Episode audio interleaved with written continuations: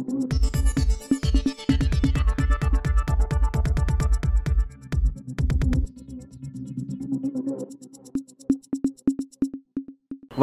இது news focus Tamil. இன்றைய நேர்காணலில் நம்முடன் அரசியல் பேச இணைந்திருக்கிறார் மூத்த பத்திரிகையாளர் திரு பிரியன் அவர்கள். வணக்கம் சார் வணக்கம். ஆனா யார் இஸ்லாமியர்களுக்கு ஆதரவான கட்சி அப்படின்னு சொல்லிட்டு திமுக அதிமுக ஒரு விவாதம் வந்து உருவாயிருக்கு.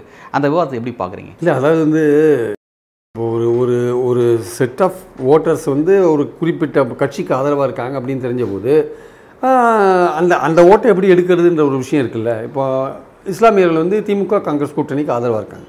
ஸோ அந்த ஓட்டு நம்ம வந்து பாஜகவோட இருக்கிறதுனால நமக்கு அந்த ஓட்டு கிடைக்கல. நம்ம தனியாக வந்துட்டோம். அதனால் அந்த ஓட்டை நம்ம குறி வைக்கலாம் அப்படின்றது எடப்பாடியோட எண்ணமாக இருக்குது பட் அதனால் அதுக்கு முன்னாடி அந்த சிறுபான்மையோருக்கு நீங்கள் என்ன பண்ணீங்கன்ற ஒரு விஷயம் இருக்குது நீங்கள் சிஏ ஆதரிச்சீங்க என்ஆர்சியை ஆதரிச்சீங்க தீர்மானம் வந்தபோது சட்டசபையில் கண்டித்து நீங்கள் அதை கண்டுக்கவே இல்லை ஓடிட்டீங்க வெளியில். அதே மாதிரி இருக்கும்பொழுது நீங்கள் வந்து நீங்கள் ஆட்சியில் இருந்தபோது இந்த கோயம்புத்தூர் குண்டு சிறைவாசிகள் உள்ளே இருக்காங்க. அதை பற்றி ரிலீஸ்க்கு ஒரு நடவடிக்கை கூட நீங்கள் எடுக்கலை. இப்போ வந்து அதுக்கெல்லாம் கண்ணீர் விடுறீங்க. ஏதோ நீங்கள் வெளியில் வந்ததுனால திமுக பயப்படுது இஸ்லாமியர்களை பார்த்து அப்படின்லாம் சொல்கிறீங்க அவங்க பயப்பட வேண்டிய அவசியம் என்னங்க இருக்குது இஸ்லாமியர்களுக்கு மூணு புள்ளி அஞ்சு சதவீத உள் ஒதுக்கீடு கொடுத்ததே திமுக தான். ரெண்டாவது வந்து அவங்களுக்கு வந்து காங்கிரஸ் வந்து திமுக கூட்டணியில் இருக்குது இன்றைக்கி வந்து இஸ்லாமியர்கள் அல்லது சிறுபான்மையோர் மோடிக்கு எதிராக யாரை பார்க்குறாங்கன்னா காங்கிரஸ் தான் பார்க்குறாங்க. காங்கிரஸோட யார் இருக்காங்க? திமுக இருக்காங்க. அந்த கூட்டணியை அவங்க நம்புவாங்க. உங்கள் கூட்டணி நீங்கள் வெளியில் வந்துட்டு நீங்கள் இன்னும் பாஜகவை பார்த்து பம் பம் பம்மறீங்க நீங்கள் இன்னும் பேரே சொல்ல மாட்டேறீங்க பாஜகன்ற பேரே உச்சரிக்க மாட்டேறீங்க மோடின்ற பேரையே உச்சரிக்க மாட்டேறீங்க ரெண்டாவது வந்து வெறும் சிறுபான்மையோர் ஓட்டு போட்டால் மட்டுமே ஒரு கட்சியை வெற்றி பெற்ற முடியாது. சிறுபான்மையோரை தாண்டி தமிழ்நாட்டில் மோடிக்கு எதிரான ஓட்டு ஒன்று இருக்குது ஓட் பேங்க் ஒன்று இருக்குது அந்த ஓட் பேங்கை நீங்கள் வாங்கணும் அப்படின்னா சிறுபான்மையோர் ஓட்டுன்னா சார் ஆறு கோ ஆறரை கோடி வாக்காளர் தமிழ்நாட்டில் இருக்காங்க சார். அதில் பத்து ப- பத்து பன்னெண்டு பர்சன்டே வச்சுக்கோங்க. ஒரு எழுபத்தஞ்சு லட்சமே வச்சுக்கோங்க சிறுபான்மையோர். அதில் ஒரு ஐம்பது லட்சம் பேர் ஓட்டு போட்டாங்கன்னா இந்த பார்லிமெண்ட் எலெக்ஷனில் முப்பத்தொம்பது தொகுதியில் ஐம்ப ஐம்பது லட்சம் பேர் ஓட்டு போட்டிங்கன்னா ஒரு தொகுதியில் ஒரு லட்சம் பேர் மேக்ஸிமம் ஓட்டு போடுவான். அதில் ஒரு எழுபதாயிரம் பேர் திமுக ஓட்டு போடுவான். அவ்வளோதான் விஷயம். மேக்ஸிமம் அதான் நடக்கும். ஸோ அப்படி நடக்கும்பொழுது அதை வச்சு அவங்க வின் பண்ண முடியுமா? அதனால் வின் பண்ண முடியாது. பட் எதனால் அந்த ஸ்ட்ராட்டஜி அவங்க பின்பற்றுறாங்க வின் பண்ண முடியாதுன்னு நீங்கள் குறிப்பிட்றீங்க பட் இந்த வியூகத்தை எதனால் அவங்க பின்பற்றுறாங்க இல்லை அவங்க என்ன நினைக்கிறாங்க? ஒட்டுமொத்தமாக ஒரு பன்னெண்டு பர்சன்ட் ஓட்டு அப்படியே போயிடுது. நம்ம இதன் மூலமாக ஒரு திமுகவுக்கு போகிற ஓட்டை குறைக்கலாம் அப்படின்னு நினைக்கிறாங்க. சி ரெண்டாயிரத்தி பத்தொம்போதில் ஐம்பத்தி மூணு பர்சன்ட் வாங்கினாங்க திமுக கூட்டணி. ரெண்டாயிரத்தி இருபத்தொன்னில் நாற்பத்தஞ்சு பர்சன்ட் வாங்கினாங்க. நீங்கள் வந்து ரெண்டாயிரத்தி பத்தொம்போதில் இருபத்தாறு பர்சன்ட் தான் வாங்கினீங்க. அப்புறம் நீங்கள் அந்த முப்பத்தொம்போது பர்சன்ட்டாக நீங்கள் டுவெண்ட்டி ஒனில் இன்க்ரீஸ் பண்ணிட்டீங்க. உங்களுக்கும் அவங்களுக்கும் ஒரு ஆறு பர்சன்ட் கடைசியாக இருந்த எலெக்ஷனில் டிஃபரன்ஸ் இருக்குது அந்த ஆறு பர்சன்ட் ஓட்டு என்ன நினைக்கிறாங்க? அந்த பன்னெண்டு பர்சன்ட் ஓட்டு சிறுபான்மையூரில் ஒரு ஆறு பர்சன்ட் நம்ம நகர்த்திட்டா நம்ம ஒரு சமமான போட்டி கொடுக்கலாம்னு அவங்க நினைக்கிறாங்க. பட் அது வந்து நடக்காது. ஏன்னா உங்களுடைய நீங்கள் அந்த ஓட்டு ஏன் உங்களுக்கு டுவெண்ட்டி ஒனில் விழுந்ததுன்னா அந்த ரெட்டைலை தொண்டர்கள் வந்து அசெம்பிளி எலெக்ஷனாக இருக்கிறதுனால ஒட்டுமொத்தமாக அதிமுகவை கைவிடக்கூடாதுன்னு போட்டாங்க. அப்போ நீங்கள் ஓபிஎஸ் எல்லாம் ஒன்றா இருந்தீங்க. பாஜக கூட்டணி எல்லாம் ஒன்றா இருந்தது போட்டாங்க. ஆனால் இப்போது டிடிவி தனியாக டிடி ஏற்கனவே தனியாக இருக்கார் ஓபிஎஸ் தனியாக போயிட்டார். இப்போ ரெண்டாவது உங்கள் பின்னாடி உங்களுக்கு மக்களோட ஆதரவும் தொண்டரோட ஆதரவும் இருக்கான்னு தெரியாது.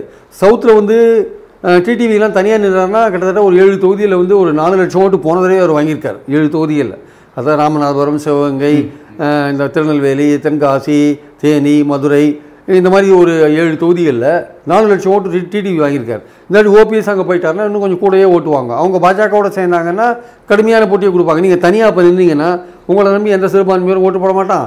சவுத்தில் வந்து முக்களத்தோரம் ஓட்டு போட மாட்டாங்க. அப்படி இருக்கும்போது நீங்கள் வந்து வித்து நீங்கள் அதிகமான ஓட்டு வாங்குறது உங்களுக்கு ரொம்ப சந்தேகம்.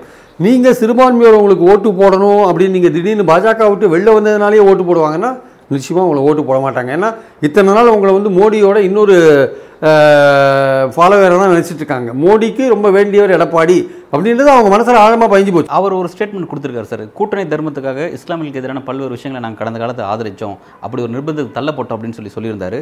இப்போ வந்து நாங்கள் இந்த கூட்டணியிலிருந்து வெளியே வந்ததுனால ஸ்டாலின் பயப்படுறாரு. சிறுபான்மை வாக்குகள் இப்போ தான் வந்து அவர் சிறுபான்மை மக்கள் மீதே அவரோட பார்வை போகுது அப்படின்ற ஒரு விமர்சனத்தை வைக்கிறாரு எடப்பாடி பழனிசாமி. சார் சாதாரண ஆட்டோ ஓட்டுற ஒரு முஸ்லீம் சொல்கிறான் சார். நேற்று சொல்கிறாரு சார் என்கிட்ட. நாங்கள் எப்படி சார் எடப்பாடியை நம்புவோன்றார் அவரோட நான் கேட்டேன். ஒரு ஆர்டினரி முஸ்லீம் என்ன நினைக்கிறாருன்றதுக்காக நம்ப எடப்பாடி? நாங்கள் எப்படி எடப்பாடியை நம்புவோம் சார்? ஒரு மோடியோட ஆளுன்னு சொல்கிறாரு சார் அவர். நான் சொல்கிறது உண்மை. இவ்வளோ விஷயத்துக்கு பிறகும் வெளியே இவ்வளோ விஷயத்துக்கு அப்புறம் நேற்று ஒரு ஆட்டோ டிரைவர்கிட்ட நான் கேட்குறேன் என்ன சார் இது மாதிரி எடப்பாடி வந்து இஸ்லாமியர்களுக்கு ஆதரவாக பேசுகிறாரு நீங்கள் என்ன நினைக்கிறீங்க? முஸ்லீம்கள்லாம் என்ன நினைப்பாங்க? சார் நாங்கள் எப்படி சார் நம்புவோம்? அவர் மோடியோட ஆள் சார் அவர். அவர் நம்ப முடியாது சார் அப்படின்னு. இதே வார்த்தையை சொன்னார் அந்த ஆட்டோ டிரைவர். நான் வந்து உண்மையை சொல்கிறேன் நான். இதுக்கு இது- இதுக்கு அந்த இன்டர்வியூக்காகலாம் போய் சொல்கிறேன் கடந்த காலத்தில் நாங்கள் வந்து பாஜக கூட்டத்தில் இருந்திருக்கோம். யார்? ஜெயலலிதா தலைமையில் இருந்திருக்கோம். அப்போ சிறுபான்மை மக்களுக்கு எதிரான விஷயங்களை பாஜக முன்னெடுக்கும் போது அன்னைக்கு கூட்டத்திலிருந்து வெளியே இருந்தவங்க தான் அந்த புரட்சி தலை அம்மா அப்படின்னு சொல்லி குறிப்பிட்டு பேசுகிறாங்க அந்த மாதிரி அதான் அதே போல ஸ்டாண்டு தான் எங்களோட ஸ்டாண்டும் நாங்கள் வந்து இஸ்லாமியர்களுக்கு எதிரான ஒரு விஷயத்தை பாஜக முன்னெடுக்குதுன்னா உடனே நாங்கள் வந்து வெளியேற தயாராக தான் இருக்கோம். அப்படிங்கிறத அடுத்து பல இடங்களில் திரும்ப திரும்ப இருக்காரு. முஸ்லீம்களுக்கு வேணால் வந்து ஜெயலலிதா சில திட்டங்கள்லாம் கொண்டாந்துருக்கலாம் உலமாக்களுக்கு ஓய்வு ஊதியம் அதெல்லாம் கொண்டாந்துருக்கலாம் ஆனால் அந்த அம்மா வந்து அயோத்தியில் வந்து பாபர் மசூதி இடித்தப்போ ஒன்றும் அழுத்தமான குரல்லாம் கொடுக்கவே இல்லை. இன்ஃபேக்ட் பாபர் மசூதி இடிக்கிறதுக்கு ஒரு பத்து நாளைக்கு முன்னாடி டெல்லியில் வந்து நேஷனல் டெவலப்மெண்ட் கவுன்சில் மீட்டிங் நடந்தது. அந்த மீட்டிங்கில் அவங்க என்ன தெரியுமா சொன்னாங்க? ஆக்சுவலாக பெரும்பான்மையோர் வந்து அவங்களுடைய லட்சியத்தை நிறைவேற்றுற மாதிரியான விஷயங்கள் இங்கே இருக்கணும். அவங்களுடைய வந்து மத ஆக்டிவிட்டீஸ்க்கு வந்து எந்த விதமான தடையும் இருக்கக்கூடாது. அயோத்தியில் வந்து கர சேவையை அனுமதிக்கணும். அவங்க பேசுகிறது இதெல்லாம். அயோத்தியில் கர சேவையை அனுமதிக்கணும். அந்த கர சேவையை அனுமதிச்சு தான் பாபர் மசூதி இடித்தாங்க அயோத்தியில் கரசேவை அனுமதிக்கணும். ரெண்டாவது வந்து அயோத்தியில் ராமருக்கு கோவில் கட்டலாம் எங்கே கட்ட முடியும்? இதெல்லாம் அவங்க பாபர் ரா- ராமருக்கு கோவில் கட்டுறதை பற்றி யாருக்கும் ஆட்சேபம் இல்லை. இருக்கிற வசூதியை இடிச்சிட்டு கட்டுறது போது தான் பிரச்சனை வருது எங்கள் மத இருக்காமங்க அடி வாங்குது. அதுதானே பிரச்சனை ஆக்சுவலாக நீங்கள் ராமருக்கு கோவில் கட்டுறதை யார் அப்ஜெக்ட் பண்ணாங்க? நீங்கள் மசூதி அடிச்சுட்டு அங்கே தான் கட்டுவேன்ற போது தான் பிரச்சனை வருது ஆக்சுவலாக ஸோ அப்படி இதெல்லாம் பேசினவங்க தான் யார் ஜெயலலிதா. அதனால் வந்து இது நான் நான் இன்றைக்கும் டேட் சொல்கிறேன் இருபத்தி நாலு ஒம்பது ஆயிரத்தி தொள்ளாயிரத்தி தொண்ணூற்றி ரெண்டு தினமணி பேப்பர் எடுத்து பாருங்கள் நான் சொல்கிறேன் இந்த விஷயம்லாம் இருக்குது நான் வந்து இது கேட்குறவங்களுக்கு சொல்கிறேன் நான். இருபத்தி நாலு ஒம்பது ஆயிரத்தி தொள்ளாயிரத்தி தொண்ணூற்றி ரெண்டு. எடுத்து பாருங்கள் அந்த பேப்பர்லாம் இது இதெல்லாம் இருக்குது ஆக்சுவலாக வந்து டிசம்பர் மாதம் ஆறாம் தேதி தான் இடித்தாங்க அது ஆக்சுவலாக வந்து. இன்ஃபேக்ட் வந்து பார்த்திங்கன்னா இ- இருபத்தி நாலு பதினொன்று ஏன்னா பன்னெண்டாம் மாதம் தான் இடித்தாங்க ஒரு பத்து நாளைக்கு முன்னாடி அந்த என்டிசி மீட்டிங் நடக்குது. ஸோ அந்த மீட்டிங்கில் தான் ஜெயலலிதா பேசுகிற விஷயம் இது ஆக்சுவலாக ஸோ அப்படி இருக்கும் பொழுது ஜெயலலிதாவே வந்து கிட்டத்தட்ட வந்து இப்போ சாஃப்ட் இந்துத்துவா தான் அவங்க. அதனால் இவங்களும் இந்த எடப்பாடியும் அப்படி இருக்கிறதுல ஒன்றும் ஆச்சரியம் கிடையாதுன்றது என்னுடைய அபிப்பிராயம். இவங்க வந்து பாஜகவோட தயவு வேணுன்ட்டு நாலரை வருஷம் அவங்க கூட இருந்தாங்க. இவங்க வந்து அவங்க கூட்டணியில் இருந்தாங்கன்னு ஆதரிக்கல. இவங்க ஆட்சிக்கு எதுவும் பிரச்சனை வந்துட போகிறது ஏன்னா ப தினகரன் பதினெட்டு மணியோட போகிறாரு ஏன்னா ஓபிஎஸ் எதிர்க்கிறாரு. பல விஷயங்கள் ஓடிட்டு இவங்க ஊழல் பண்ணுறாங்க குட்கா கேஸ் வருது. என்ன ஆர்கே நகரில் எவ்வளோ செலவழிச்சாங்க பணம்? இதெல்லாம் இருக்குல்ல எல்லாமே இதெல்லாம் தங்களை காப்பாற்றி கொள்ளணும்னா பாஜகவோட இருக்கணும். ஆட்சியும் கணியும் அதுக்காக பாஜகவோட இருந்தாங்க. ஆட்சி முடிஞ்ச பிறகு ஓபிஎஸோட தகராறு மு- நடந்தபோது ஒற்றை தலைமை நமக்கு வரணும் பாஜகவை பகிச்சிக்கூடாதுன்னு அப்போ எடப்பாடி கூட இருந்தார். இப்போ எல்லாம் முடிஞ்சு போன பிறகு அவருக்கு வந்து இப்போ சிறுபான்மையோர் ஞாபகம் வந்துட்டாங்க திடீர்னு. அதனால் பிரிஞ்சு வந்துட்டார். அண்ணாமலை பேரை சொல்லி பிரிஞ்சு வந்தாரா? சிறுபான்மையோர் ஓட்டு போட மாட்டாங்கன்னு பிரிஞ்சு வந்தாரா?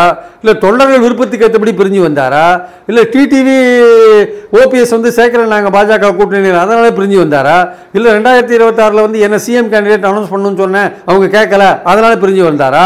எதுக்காக பிரிஞ்சு வந்தார்? உண்மையிலேயே வந்து அண்ணாமலை சொன்னதுக்காக தான் பிரிஞ்சு வந்தாரா? இன்னும் அவர் உண்மையான ரீசனே தெரியல சார் அப்புறம் அவர் சிறுபான்மையோரை வச்சு ஏமாத்துறதுல என்ன அர்த்தம் இருக்கு? இதனால வந்து இந்த சிறுபான்மை விஷயத்தை வந்து ரொம்ப கையில் எடுத்திருக்காரு ரொம்ப தீவிரமா எடுத்திருக்காரு அப்படின்னு பார்க்க வேண்டியது இருக்கு. ஒன்றும் இல்லை. இருக்கிற சிறுபான்மையோட குழப்பத்துக்காக எடுத்திருக்காரு. இன்னும் தேர்தல் இன்னும் ஆறு மாதம் இருக்குது இப்போ இப்போ நவம்பர் மாதம் வரப்போகுது. November December January February March வரையும் இந்த சிறுபான்மையோட குழப்பலாம் எலெக்ஷன் அனௌன்ஸ் பண்ண பிறகு பாருங்கள் எடப்பாடி என்ன மாதிரியான ஆக்ஷன் எடுக்கிறாருன்னு. அவர் தனியாக போயிட்டாருன்னா அதோட விஷயம் வேறு. தனியாக போனாருன்னா அவருக்கே ஆபத்து. ஏன்னா அவர் இப்போ தான் வந்து ஒரு ஒற்றை தலைவரையாக வந்திருக்காரு. தனியாக போனார்னா வந்து அவர் மூணாவது அணியாக இருக்காரு வச்சுக்கோங்க. சீமான் ஒரு அணியாக இருப்பார். பாஜக ஒரு அணியாக இருக்கும். திமுக ஒரு அணியாக இருக்கும். திமுக அணியும் பாஜக அணியும் மோடி வேணுமா வேண்டாமான்ற ஒரு விஷயத்தில் ஃபைட் பண்ணுவாங்க. இந்த எலெக்ஷனுடைய முக்கியமான பாயிண்ட்டு அதுதான். சீமான் மோடி எதிர்க்கிறவர் எதிர்த்துட்டு இருப்பார். மோடி வேண்டாம்னு சொல்கிற குரூப்பில் இருப்பார். பாஜக அதிமுகவுக்கு என்ன ஃபோக்கஸ் இருக்குது எதை என்ன சொல்லி ஓட்டு கேட்பாங்க? இந்த ஸ்டாலின் ஆட்சியை சொல்லி ஓட்டு கேட்குற எலெக்ஷனாக அது கிடையாது கண்டிப்பாக அப்போ நீங்கள் மூணாவது இடத்துக்கோ நாலாவது இடத்துக்கோ போவீங்க நீங்கள் இப்போ இந்த இடத்துல ஒரு விஷயத்த சொல்கிறாங்க இப்போ தேசிய அரசியலில் பிஆர்எஸ் வந்து ஒரு மூன்றாவது அணியில் இருக்காங்க. ஜெகன்மோகன் ரெட்டி ஒரு மூன்றாவது அணியில் இருக்காங்க. பிஜு ஜனதா தளம் அதுவும் மூன்றாவது அணியில் இருக்கு.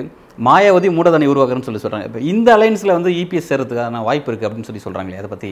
இல்லை இல்லை. இப்போ அவங்கெல்லாம் வந்து ஏற்கனவே வந்து பாஜகவை வந்து ஆதரிக்கிற நிலைமையில தான் இருந்தாங்க. நீங்கள் ஆதரிச்சுட்டு வெளியில் வந்த நிலைமை இருக்கீங்க. ஓகே. அவங்க ஏற்கனவே ஆதரிக்கிற நிலைமையில தான் இருக்காங்க. அவங்க எந்த ஸ்டாண்டும் மாற்றலாம் பிஆர்எஸ் பிஆர்எஸ் மட்டும்தான். பிஆர்எஸ் மட்டும்தான் ஒரே விஷயம். ஜெகன்மோகனும் பிஜு ஜனதாதளும் பாஜக மோடி ஆதரவு நிலையில தான் இதுவரையும் இருக்காங்க. அவங்க மோ ஆனால் வந்து மோடிக்கு ஒரு பிரச்சனை வந்து ரெண்டாயிரத்தி இருபத்தி நாலு அவருக்கு வரமாட்டாது இல்லை வரத்துக்கான வாய்ப்பு இல்லை இல்லை நம்ம ஆதரவு கொடுத்தா தான் வருவாருன்னா இந்தியா கூட்டணியாக மோடியான்ற போது அவங்க ரெண்டு பேரும் இந்தியா கூட்டணி தான் ப்ரிஃபர் பண்ணுவாங்க. ஏன்னா மோடி வந்தாலும் அவங்களுக்கு ஆபத்து இருக்குன்னு தெரியும் அவங்களுக்கு. ஆனால் இப்போ வேறு வழி இல்லாத மோடியை வந்து சப்போர்ட் பண்ணிகிட்டு இருக்காங்க. ஏன்னா அவன் இடி இடின்னு அமுச்சு விட்டாங்கன்னு பிரச்சனை இல்லை. அதனால் பேசாமல் ஏற்கனவே ஜெகன்மோகன் மேலே பதினேழு கேஸ் இருக்குது அதனால் அவர் பேசாமல் இருக்கார். அவங்கெல்லாம் ஏற்கனவே ஆதரிக்கிற லெவலில் தான் இருக்காங்க. இவர் வந்து எது இவர் ஆதரிக்கிற லெவல்லேருந்து எதிர்க்கிற லெவலுக்கு வந்திருக்கார். எதிர்க்கிற லெவலுக்கு வந்தவர் நீங்கள் திடீர்னு நடுநிலைன்னு சொல்ல முடியாது. நீங்கள் மோடி எதிர்த்து தானே வந்தீங்க? நீங்கள் நான் வந்து மோடி எனக்கு மோடி எதிரி கிடையாதுங்க அப்படின்னு நீங்கள் சொல்ல முடியுமா உங்களால் வெளியில்? மோடியை விட்டு வெளியே. சொல்லல. ஆனா கட்சியினுடைய இரண்டாம் மட்ட தலைவர் மூன்றாம் மட்ட தலைவர் பல இடங்கள்ல பேசுறாங்களே. எடப்பாடி தாங்க பேசணும். தலைவர் அவர் தானே ஒம்பது வருஷம் ஆட்சியை விமர்சிப்பீங்களா? மோடியோட மோடியோட ஒன்பதரை வருஷம் ஆட்சியை நீங்கள் விமர்சிப்பீங்களா? மோடி எடுத்த நடவடிக்கைகள்லாம் ஆதரிச்சிங்கல்ல? அண்ணா பேரில் கட்சி வச்சிருக்கீங்கல்ல? அண்ணா வந்து மாநில சுயாட்சிக்கு பாடுபட்டவர். மாநிலத்துக்கு அதிகார அதிகாரங்கள் வேணும்னு சொன்னவர். டெல்லி கவர்மெண்ட்டோட அதிகாரங்களை பறிச்ச போது நீங்கள் வேடிக்கை பார்த்து ஓட்டு போட்டவர் தானே நீங்கள் எடப்பாடி ஓட்டு போட்டவர் தானே? அப்போ நீங்கள் அண்ணா பேரில் கட்சி வச்சிருக்கிறதுல என்னங்க அர்த்தம் இருக்குது வேளாண் சட்டத்தை ஊரே வந்து விமர்சனம் பண்ணாங்க. நீங்கள் வேளாண் சட்டத்தை ஆகாவோகம் தூக்கி கொண்டாடினீங்க? கடைசியில் அதே பாஜக வேளாண் சட்டத்தை வாபஸ் வாங்கிட்டு தானே பஞ்சாப் தேர்தலில் சந்தித்தாங்க அதாவது முந்நூற்றி எழுபது அதுவும் முஸ்லீம்களுக்கு எதிரானது அங்கே காஷ்மீரில் பண்ணது. அப்புறம் சிஏஏ அப்புறம் முத்தலாக்கை கேட்டால் வந்து பாஜக சொல்லுவாங்க முஸ்லீம் பெண்கள்லாம் ஆகா ஓகோன்னு சொல்கிறாங்கன்றாங்க முத்தலாக்கை வந்து தவறாக பயன்படுத்தியிருந்தாங்க அந்த கம்யூனிட்டியில். அது முறையாக பயன்படுத்தணும்னு ஒரு இது இருக்குது அது முறையாக பயன்படுத்தலைன்றது தான் முஸ்லீம் பெண்களோட இதாக இருக்குது நீங்கள் அதுக்கு முத்தலாக் சட்டத்தை கொண்டது வந்து அவங்க எதிர்பார்க்கல. அவங்க விஷயம் என்னென்னா மதத்திலேயே சொல்லியிருக்காங்க. அதை எப்படி பயன்படுத்தணுன்ட்டு அதை பயன்படுத்தாத சில தனிப்பட்ட சில நபர்கள் வந்து தவறாக பயன்படுத்தினால அதை பற்றின ஒரு விமர்சனம் இருந்ததே தவிர அதுக்காக நீங்கள் ஒரு சட்டம் கொண்டது வந்து முஸ்லீம்களை ஆதரிக்கல ஆக்சுவலாக அதுதான் அவங்களுடைய சட்டத்துக்குள்ளே நீங்கள் தலையிடுறீங்கல்ல? அவங்களுடைய தனி சட்டத்துக்குள்ளே நீங்கள் தலையிடுறீங்களே அதை அவங்க விரும்பலை சார் அவங்க ஆக்சுவலாக அவங்க எங்கள் மதத்துக்குள்ளே சில எப்படி நடந்துக்கணும்னு சில விஷயங்கள் இருக்குது இப்போ இந்து மதத்தில் கூட பல விஷயங்கள் இருக்குது பல பேர் அதுபடி நடந்துக்கிறாங்களா? பிராமணர்கள் பிராமணர்களாகவே இருக்காங்களா? உண்மையான பிராமணர் எப்படி இருக்கணும்னு இருக்குல்ல? அது மாதிரி இருக்காங்களா? அது மாதிரி இல்லை. அது இப்போ முஸ்லீம்களையும் உண்மையான முஸ்லீம் எப்படி இருக்கணும்? எப்படி கடைபிடிக்கணும்னு பல விஷயம் இருக்குது அது கடைபிடிக்கலைன்ற போது அந்த மதத்துக்குள்ளேயே ஒரு பிரச்சனை வருது. நீங்கள் அதனால் நீங்கள் அது உள்ள தலையிட்டதை வந்து அவங்க முஸ்லீம்கள் விரும்புகிறாங்க கிடையாது. இது மாதிரி பல விஷயங்கள் நீங்கள் வந்து அவங்க விரும்பாதே நீங்கள் தலையிட்டு அவங்க ஆதரிக்கிறாங்கன்னு நீங்கள் சொன்னீங்கன்னா எப்படி நம்ப முடியும்? சரி அப்படியே முந்நூற்றி கொண்டு நாங்கள் காஷ்மீர்லேயே வளர்ச்சியை காமிச்சிட்டோம் அப்படின்னீங்களே அப்போ லடாக்ல ஏன் கார்கில்ல தோத்தீங்க இப்போ ரெண்டு ஏன் வாங்கினீங்க? ஒரு சின்ன ஒரு தேர்தலை வச்சு ஒரு சின்ன பகுதியில் நடந்த தேர்தலை வச்சு நீங்க மொத்தத்துக்கும் ஒரு ஒரு பொது பார்வையை. மக்களுடைய எண்ணத்தை பிரதிபலிக்கிறது சார். அங்கே என்னன்னு சொல்லி ஓட்டு கேட்டாங்க. காங்கிரஸ் தேசிய உங்க நேஷனல் கான்ஃபரன்ஸ் என்ன சொல்லி ஓட்டு கேட்டாங்க? மக்கள் வந்து பிஜேபிக்கு ஓட்டு போடாதீங்க. நம்மளோட முன்னூற்றி நம்மளுடைய சிறப்பு உரிமையை பறிச்சிட்டாங்க அப்படின்னு சொல்லி ஓட்டு கேட்டாங்க. மக்கள் அதுக்கு தானே ஓட்டு போட்டாங்க. நீங்கள் என்ன சொல்லி ஓட்டு கேட்டீங்க? சிறப்பு உரிமை பறிச்சதுனால நிறைய திட்டங்கள்லாம் கொண்டு வந்திருக்கோம். இவ்வளோ செலவழிச்சிருக்கோம் அவ்வளோ செலவழிச்சிருக்கோம். நீங்கள் உங்களுக்கு யாரும் ஓட்டே போடலையே? அதனால் ஒட்டுமொத்த மக்களும் எதிர்க்கிறாங்க. அவ்வளோதான் விஷயம் வேற ஒன்றும் கிடையாது. பாயிண்ட் அதான். அதாவது நீங்கள் வந்து கொள்கிற சட்டங்கள்லாம் மக்களுக்கு எதிராக இருக்கின்றது தான் பாயிண்ட் அந்த சட்டங்களெல்லாம் இவர் ஆதரிச்சிருக்கார். யார்? எடப்பாடி ஆதரிச்சிருக்கார். அதனால தான் இப்போ வந்து நாங்கள் கூட்டணி தர்மத்தை நீ கூட்டணி தர்மத்தில் போது ஆதரிக்க கூட செஞ்சுருக்கலாம். ஆனால் அதுக்கு சப்போர்ட் பண்ணி பேச வேண்டிய அவசியம் இல்லைல்ல. சிஏனால் மக்களுக்கு எந்த பாதிப்பும் வராது. அதெல்லாம் ஏன் பேசுகிறீங்க அதெல்லாம் நீங்கள் பேசிருக்க வேண்டிய அவசியம் இல்லை அதனால் திடீர்னு இவர் எடுத்திருக்கிற இந்த அவதாரம் இருக்குல்ல சிறுபான்மையருக்கு சிறுபான்மையோருக்கு ஆதரவான ஒரு அவதாரம். இந்த அவதாரம் வந்து ஒரு போலி அவதாரம் என்பதை இஸ்லாமிய மக்கள் நல்லாகவே உணர்ந்திருக்கிறார்கள். அதனால் இவருக்கு எதிர்பார்க்குற ஆதரவு கிடைக்காது. இவர் தனியாக போவேன்ற உண்மையிலேயே த தனியாக தான் போனார்னா கூட எலெக்ஷனில் கூட இவர் சில இடங்களில் மூணாவது நாலாவது இடத்துக்கு வரக்கூடிய வாய்ப்புகள் இருக்குது அதனால் இவர் ஒரு தனிப்பெரும் த தலைவராக வந்து அதிமுகவில் வந்தது கூட அடிபட்டு போகிறதுக்கான வாய்ப்புகள் இருக்குது இவருக்கு உண்மையான ரீசன் இதுவரையும் தெரியல சார். இவர் வெளியில் வந்ததுக்கான உண்மையான ரீசன் தெரியல.